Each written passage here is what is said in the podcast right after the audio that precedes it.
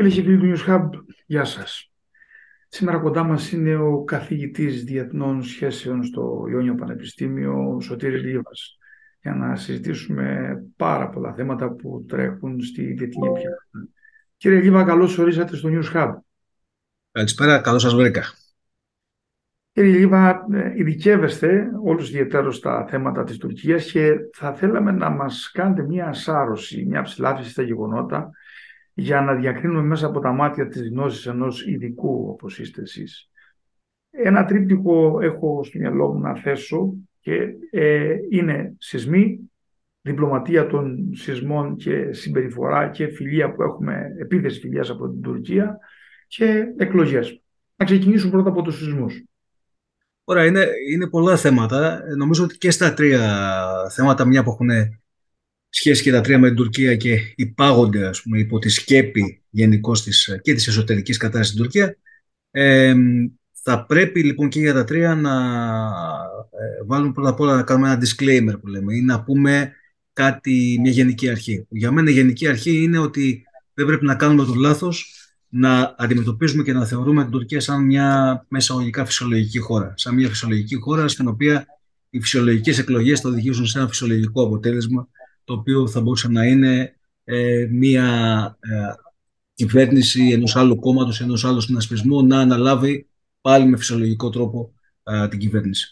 Αυτό κατά τη γνώμη μου θα ήταν λάθος να το κάνουμε ε, και αυτό σημαίνει το εξής. Σημαίνει το ότι ε, υπάρχουν πάρα πολλοί παράγοντες οι οποίοι μπορούν να σταματήσουν όλη αυτή τη διαδικασία μέχρι τις εκλογές ή μέσα στις εκλογές ή μετά αμέσως στις εκλογές.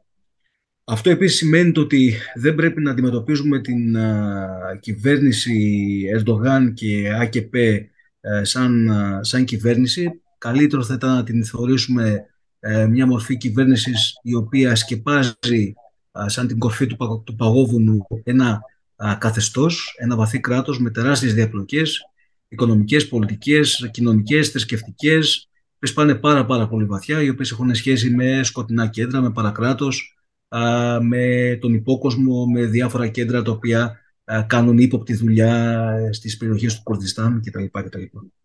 Άρα υπάρχουν πάρα πολλοί λόγοι ε, να λέμε ότι ο δρόμος προς τις εκλογές δεν θα είναι στρωμένος με ένα τόση φυσιολογικό λίγο τρόπο όπως οι εκλογές σε άλλες μέσα εισαγωγικά ή χωρίς εισαγωγικά δυτικές χώρες. Τα πράγματα θα είναι διαφορετικά και θα πορευτούν διαφορετικά.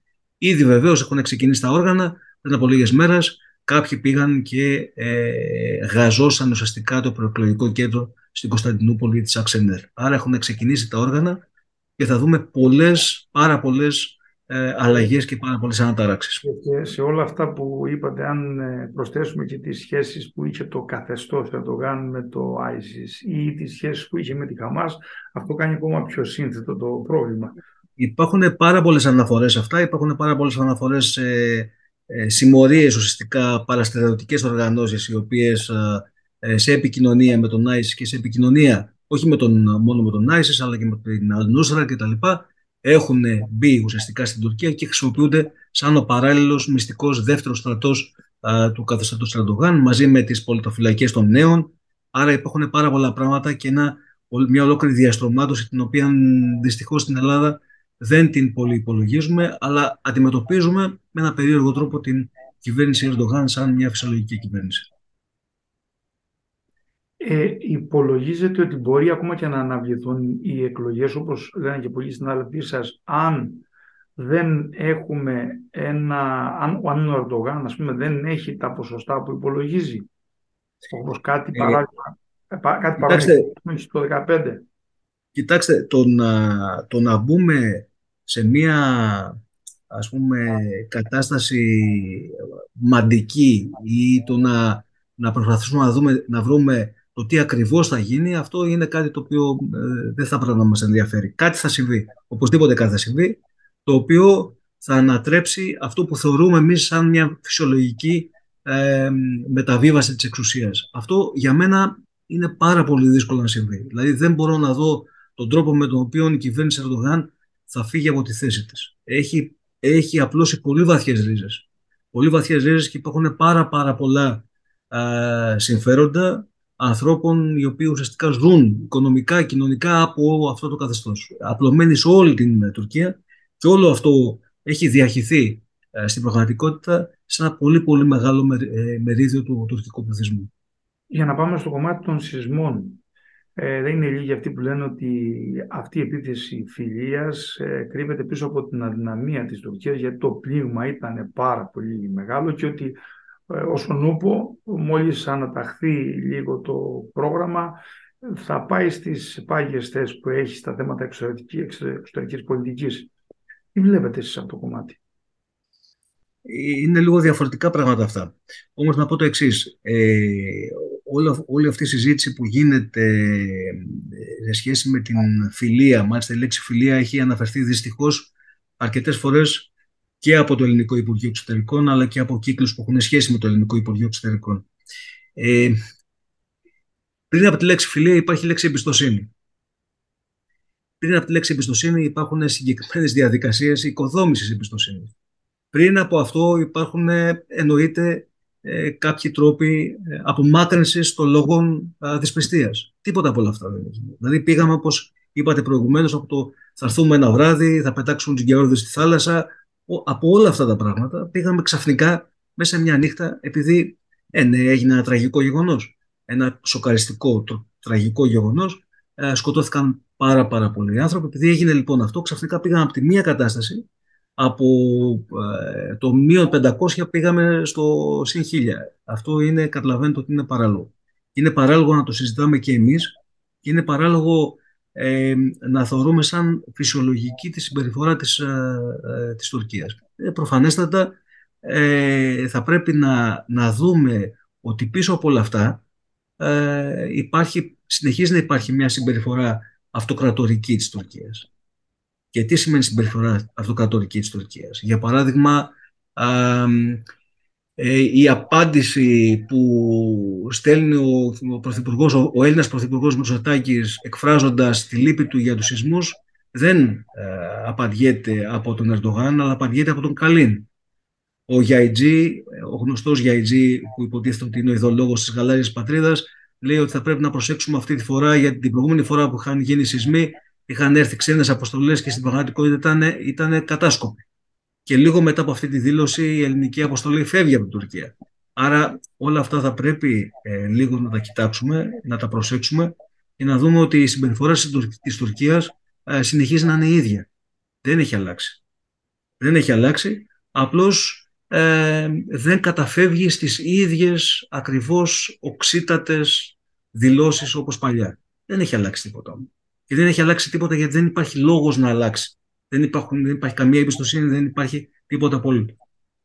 Πριν, ε, πριν να φτάσουμε στο τι πρέπει να κάνουμε εμείς και πώς πρέπει να συμπεριφερθούμε και πώς να αξιοποιήσουμε αυτή την περίοδο, ε, θα ήθελα να μου πείτε πώς εκτιμάτε την κίνηση που έκανε η Τουρκία πρόσφατα, να, νομίζω προχθές, να ε, ψηφίσει την ένταξη της Φιλανδίας στο ΝΑΤΟ έχει να κάνει με αντιστάθμισμα για τα F-16 ή είναι κάτι ευρύτερο; Κοιτάξτε, η Τουρκία πάντοτε έτσι κινείται.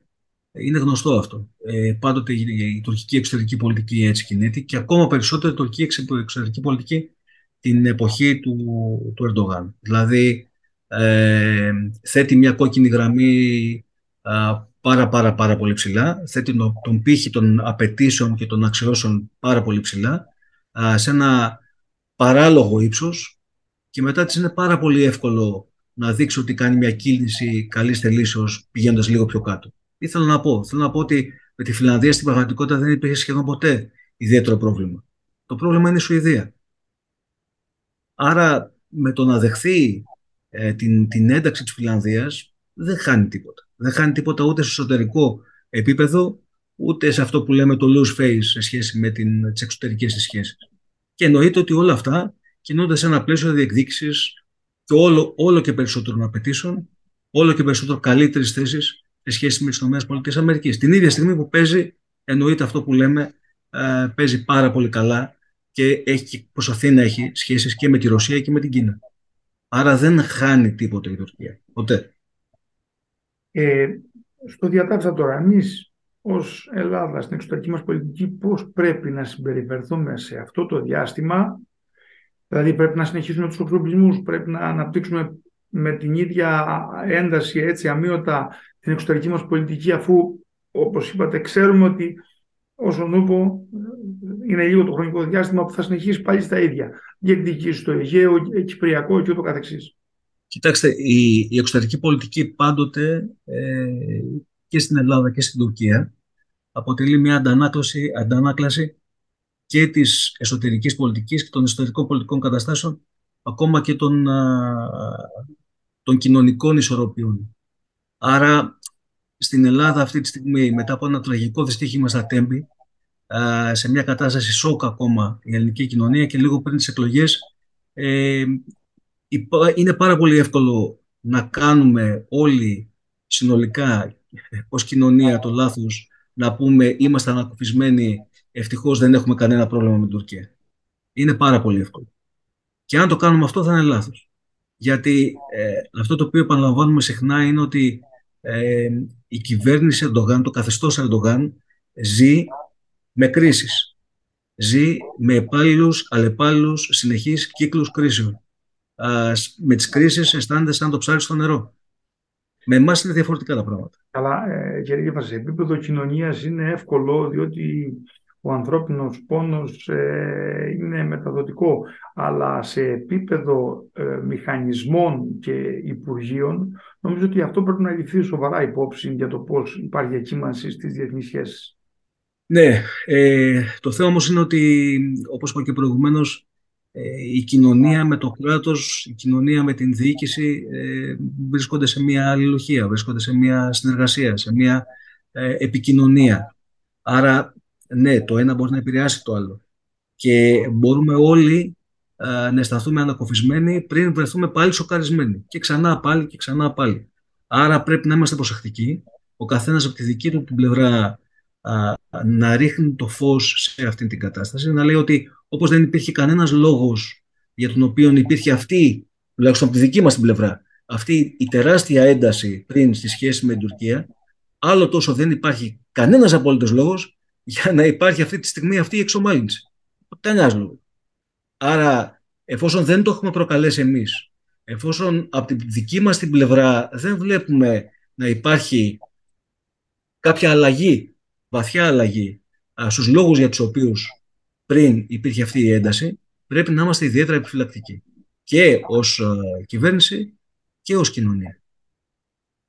Με αυτό θέλω να κάνω μια γέφυρα και να πάμε στο ε, τρομοκρατικό χτύπημα το οποίο απετράπει, που τελικά όπως ε, δείχνουν τα στοιχεία, ένας πολύ μεγάλος όγκος πληροφοριών από συνομιλίες στα κινητά, από φωτογραφικό υλικό, από βίντεο, δείχνει ότι τελικά δεν ήταν μόνο ένα το, το τρομοκρατικό χτύπημα που σχεδίαζαν, ε, ε, σχεδίαζε αυτή η ομάδα Πακιστανών στην Εβραϊκή Συναγωγή. Είχε σκοπό και στη Ζάκη το, έτσι όπως λένε πληροφορίες, να κάνει ένα. Και ε, επειδή είναι αρκετοί οι οποίοι έχουν γράψει για πληροφορίες ότι ε, ας πούμε ήταν Σιήτες Πακιστανοί και είχαν σχέση με το Ιράν, πώς εμπλέκονται ξένες υπηρεσίες με αυτό το, με αυτό το τρομοκρατικό. Ε, ε, επιτρέψτε μου να είμαι... Δεν έχουμε πληροφορίες ακόμα πολλές. Ναι, ακριβώς αυτό. Επιτρέψτε μου να είμαι ιδιαίτερα επιφυλακτικός. Να είμαι ιδιαίτερα, ιδιαίτερα, ιδιαίτερα επιφυλακτικός, ακριβώς επειδή εμπλέκονται ε, υπηρεσίες ε, πληροφοριών ε, ειδικά του Ισραήλ, ειδικά σε αυτή τη φάση που ε, θα συνέφερε πάρα πολύ το Ισραήλ να αναδείξει για άλλη μια φορά την επιθετική συμπεριφορά του Ιράν, δηλαδή σε μια εποχή που το Ιράν αρχίζει και πλησιάζει τη Σαουδική Αραβία με τη μεσολάβηση της Κίνας και αρχίζει άρα να αρχίζουν να γίνονται κάποια ε, μικρά βηματάκια εξομάλυνσης της εικόνας του Ιράν. Θυμίζω ότι το Ιράν αρχίζει και βγαίνει καλός ή κακός, δεν σχολιάζουμε το γιατί, από μια κατάσταση στην οποία είχε στοχοποιηθεί ιδιαίτερο εξαιτίας του θανάτου εκείνης της κοπέλας, εξαιτίας των τεράστιων αντικυβερνητικών διαδηλώσεων. Αρχίζει λοιπόν και βγαίνει από αυτή την κατάσταση και αρχίζει και βγαίνει με έναν εντυπωσιακό τρόπο λόγω της εξομάλυνσης των σχέσεων με τη Σαουδική Αραβία. Το οποίο είναι μια εξέλιξη που μπορεί να αλλάξει σε πολύ μεγάλο βαθμό την πορεία των πραγμάτων στη Μέση Ανατολή. Ακριβώς λοιπόν σε αυτή τη φάση, ακριβώς σε αυτή τη φάση ε, αρχίζουν και αποκαλύπτονται κάποια γεγονότα σε σχέση με ύποπτες τρομοκρατικές επιθέσεις στην Ελλάδα, σε στόχους εβραϊκούς, από Πακιστανούς. Όλα αυτά τα πράγματα λοιπόν είναι πάρα πολύ θολά. Το γεγονός ότι προέρχονται, η πηγή τους είναι από τη Μοσάντ, από τις υπηρεσίες ασφαλείας του Ισραήλ θα πρέπει να μας κάνει λιγάκι να είμαστε προσεκτικοί, να περιμένουμε. Ε, Γενικώς το Ιράν είναι προσεκτικός σε αυτές τις περιπτώσεις. Δηλαδή δεν είναι μια χώρα η οποία άτσαλα θα, θα κατέστρεφε μια σχετικά καλή σχέση με την Ελλάδα, βάζοντας μάλιστα μέσα από τον στρατό Κούντς που είναι ε, στρατιωτική δύναμη, είναι κανονική στρατιωτική δύναμη, δεν είναι τρομοκρατική οργάνωση, ε, παίρνοντας Πακιστανούς, εργάτες, γης, είναι λίγο θολάκι, είναι λίγο περίεργο όλα αυτά, αλλά ε, καλό θα ήταν να μαζέψουμε περισσότερες πληροφορίες πριν τα σχολιάσουμε, πριν τα δούμε. Ε, το γεγονός ότι ε, δεν έχουμε αρκετές επιβεβαιωμένες πληροφορίες για ανάλογα χτυπήματα σε άλλες περιοχές. Αυτό πάλι, πάλι πρέπει να μας κάνει ξανά πάλι προσεκτικούς. Ε, μια ε, ενδεχόμενη υλοποίηση του προγράμματος αυτού του χτυπήματος τι μπορούσε να σημαίνει για τις ελληνο-ισραηλινές σχέσεις σε αυτή τη χρονική φάση που χθες έγινε μια τριημερής εκ νέου και συναντήθηκαν ε, οι Υπουργοί Εξωτερικών Ελλάδας, Κύπρου και Ισραήλ που έχει χαρακτεί αυτός ο ενεργειακός δρόμος και που αυτή τη στιγμή τα λόμπι στην Αμερική τα, των Αμερικανών, των Ελλήνων και των Ισραηλινών είναι σε μια σύμπλευση. Τι θα μπορούσε να ναι. σημαίνει; Δεν, δεν νομίζω ότι θα είχε ιδιαίτερο αντίκτυπο στις uh, ελληνο-ισραηλινές σχέσεις. Σίγουρα θα έχει αντίκτυπο στις, uh, σας λέω και πάλι, στην περιθωριοποίηση, στην στοχοποίηση του Ιράν σαν εξαγωγέα χώρας εξαγωγέως διεθνούς τρομοκρατίας. Αυτό θα έχει σημασία. Αυτό θα έχει ιδιαίτερη σημασία. Τώρα, οι ελληνοϊσραηλινές σχέσεις είναι αρκετά εδρεωμένες και είναι σε αρκετά καλή φάση ε, και μάλιστα είναι σε μια φάση που έχουν ανεξαρτητοποιηθεί, έχουν αποκοπεί από τη σχέση τους με τις τουρκο-ισραηλινές σχέσεις. Δηλαδή, σε όποια φάση και να είναι οι τουρκο-ισραηλινές σχέσεις που αυτή τη στιγμή είναι σε αρκετά καλή ε, κατάσταση και αρχίζουν πάλι να εξομαλύνονται, αυτό δεν επηρεάζει σχεδόν καθόλου τις ε, Έλληνες-Ισραηλινές σχέσεις. Υπάρχει μια εντρεωμένη κατάσταση η οποία δεν νομίζω ότι θα μεταβληθεί εξαιτίας οποιοδήποτε τρομοκρατικού χτυπήματος. Όπως ε, έτσι αλλιώς ό,τι κουβεντιάζουν τώρα είναι σε πληροφορίες που είναι διάσπαρτες λίγο στην ειδησιογραφία. Φαντάζομαι ότι συναντάτε κι εσείς ε, ναι. παρότι είστε φιδωλός στο πώς να εκφράσετε ε, συμπεράσματα. Πάντως αυτό που είδαμε, αυτό που απετράπει είναι ε, προϊόν που φέρνει έντονα και το μεταναστευτικό πάλι στην επιφάνεια. Γιατί όλοι αυτοί ήταν πέντε χρόνια χωρίς χαρτιά στην Ελλάδα. Υπάρχουν χιλιάδες άνθρωποι που, χωρίς, που είναι χωρίς χαρτιά παράνομοι μετανάστες μέσα στην Ελλάδα. Σίγουρα είναι εκτεθειμένοι αρκετοί από αυτούς σε υπηρεσίες. Και αυτό απετράπει με τη συνεργασία, όπως είπατε, κι άλλων ε, υπηρεσιών, όχι μόνο της ε, ελληνικής υπηρεσίας ε, πληροφοριών. Ε, και την ίδια στιγμή έρχεται ας πούμε, το πολιτικό σκηνικό να πάρει φωτιά με την αντιπαράθεση για το φράκτη στο Νεύρο.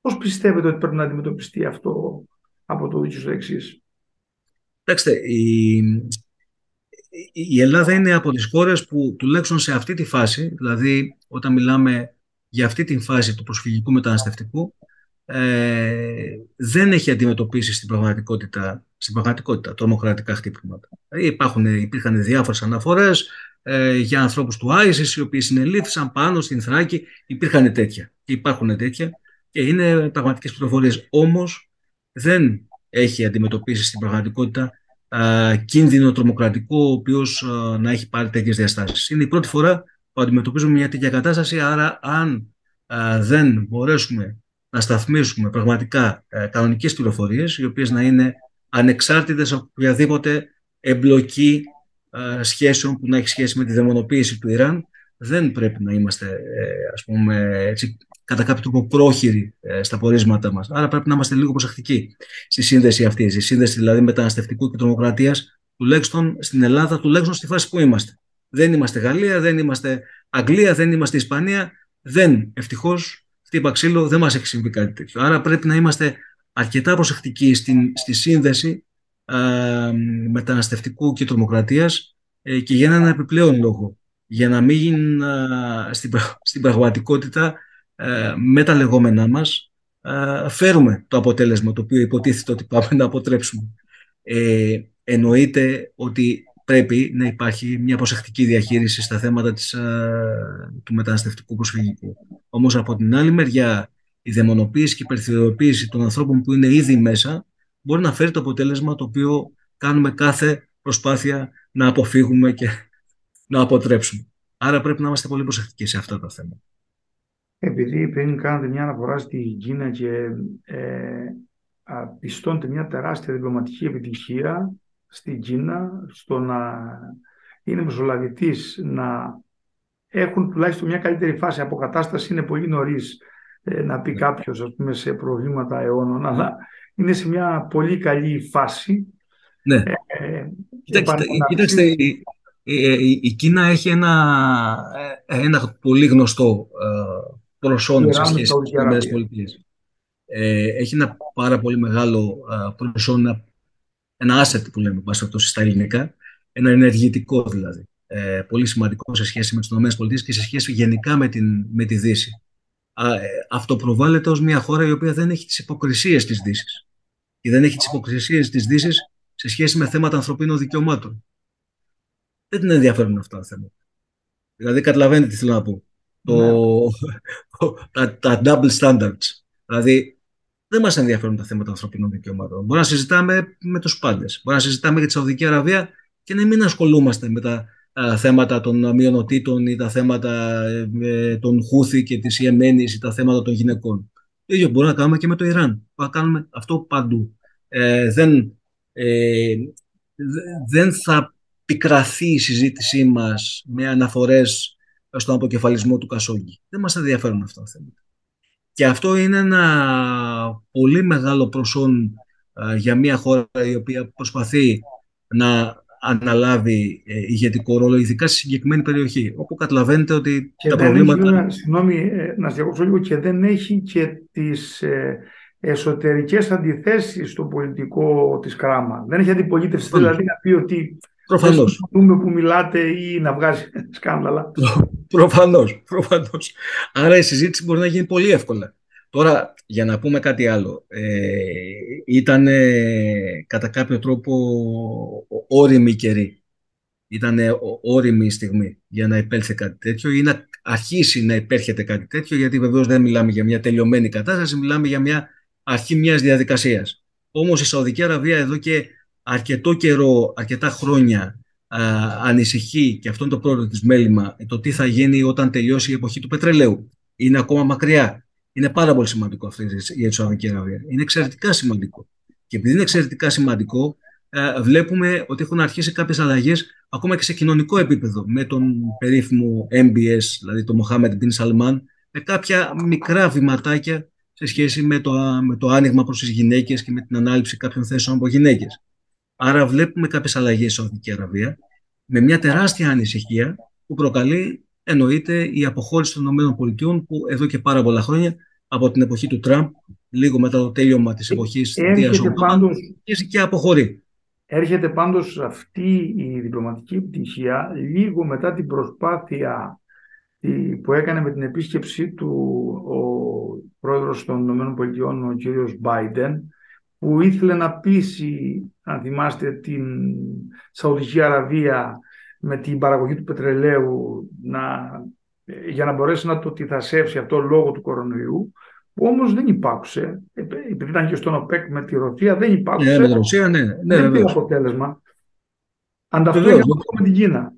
Ναι, ναι, βεβαίως, βεβαίως. Κοιτάξτε, λέω και πάλι ότι ε, έχει σε μεγάλο βαθμό, ειδικά στην Μέση Ανατολή, έχει ε, παρέλθει η εποχή που όλοι κοιτούσαν προς τη Δύση ε, και περιμέναν τα κελεύσματα ας πούμε, των ΗΠΑ γενικά της Δύσης. Έχει παρέλθει αυτή η εποχή. Και έχει παρέλθει η εποχή γιατί ε, εννοείται ότι οι ΗΠΑ δεν μπόρεσαν να, να πετύχουν όλα αυτά τα οποία είχαν υποσχεθεί. είχαν υποσχεθεί συγκεκριμένα πράγματα στο Ιράκ, είχαν υποσχεθεί συγκεκριμένα πράγματα στο Αφγανιστάν, είχαν υποσχεθεί συγκεκριμένα πράγματα σε σχέση με το Παλαιστινιακό. Όλα αυτά βεβαίως εννοείται ε, απέτυχαν να τα, να τα προσκομίσουν.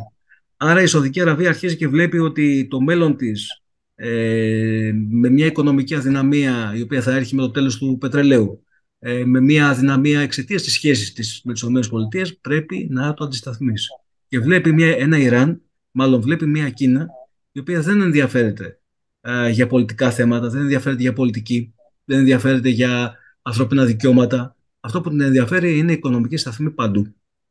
Στο Πακιστάν, στο Γκαουντάρ, στο Λίβανο, στο Ισραήλ, αυτό την ενδιαφέρει. Και αυτό το πετυχαίνει.